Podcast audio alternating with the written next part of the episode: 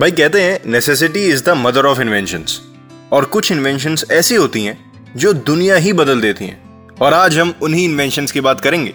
Last episode में हमने कुछ इंडियन इन्वेंशंस की बात की थी, जिसने पूरे वर्ल्ड की हेल्प की है। लेकिन आज हम बात करेंगे कुछ अमेरिकन इन्वेंशंस की, जिसने इम्पॉसिबल को भी पॉसिबल कर दिया। तो शुरू करते हैं ल्यूनर मॉड्यूल से। अरे कंफ्यूज होने की ज़रूरत नहीं है। ल्यूनर मॉड्यूल वही चीज़ है जिसने सबसे पहले चाँद पर लैंड करने वाले नील आर्मस्ट्रॉन्ग और बज एल्ड्रिन की हेल्प की थी।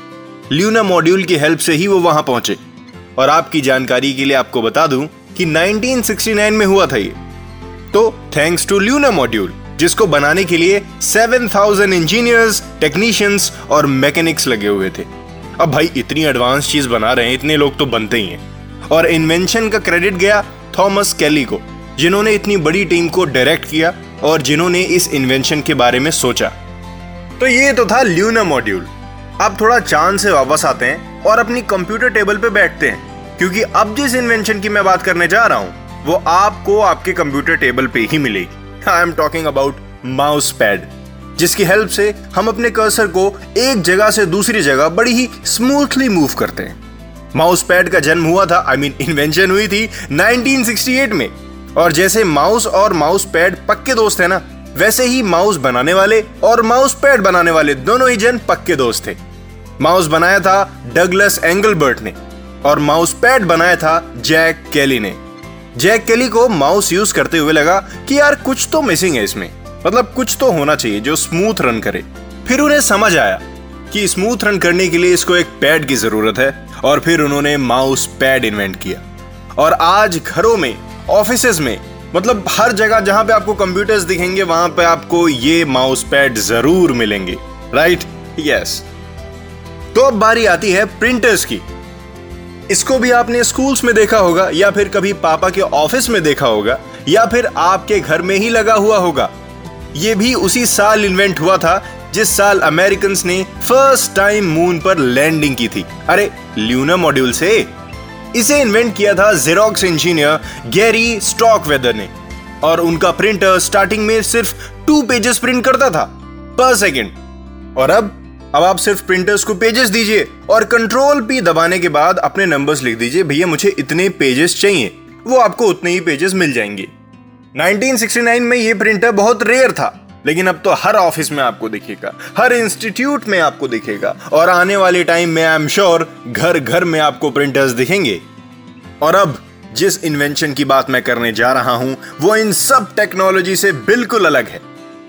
लेकिन आपका और मेरा बड़ा ही फेवरेट प्रोडक्ट है। I am talking about running shoes and yes running shoes भी एक अमेरिकन इन्वेंशन है। इसको इन्वेंट किया था track and field coach Bill Bowerman ने। इन 1971 और मैंने आपसे स्टार्टिंग में कहा था ना कि necessity is the mother of invention वही हुआ यहाँ पर भी। बिल किसी ऐसे शूज़ के तलाश में थे जो लाइट हो क्लीटलेस हो और जिसके ग्रिप बहुत मज़बूत हो। आप जैसे प्लेयर्स के लिए जो हर सरफेस पे खेलना पसंद करते हैं। बस फिर क्या था? एक दिन ऐसे ही शूज़ के लिए उन्होंने थोड़े से रबराइज लिक्विड को एक वॉफल मेकर में डाल दिया। और थोड़ी देर बाद उनको क्या मिला पता है? एक वॉफल सोल मिली जो कि शूज़ में यूज़ होने वाली थी। और आज भी वो शूज़ स्पोर्ट्समैन बहुत ही ज़्यादा पसंद करते हैं उस वॉफल सोल वाले शूज़ को। और आपकी जानकारी के लिए एक ये भी बता दूँ कि बिल बावरमैन एक बहुत ही बड़े फुटवियर ब्रांड के को फाउंडर भी हैं जिसे हम नाइकी के नाम से जानते हैं। कुछ याद आया? एग्जैक्टली exactly, वही राइट वाला साइन जो हमारे टीचर्स हमारी नोटबुक्स को चेक करते वक्त हमारे नोटबुक्स पे बना देते हैं वो नाइकी का लोगो है। सो so, अब चलते हैं अगले इन्वेंशन पर। And last but not the least जिसके लिए आई थिंक पूरी दुनिया को अमेरिका को थैंक यू बोलना चाहिए।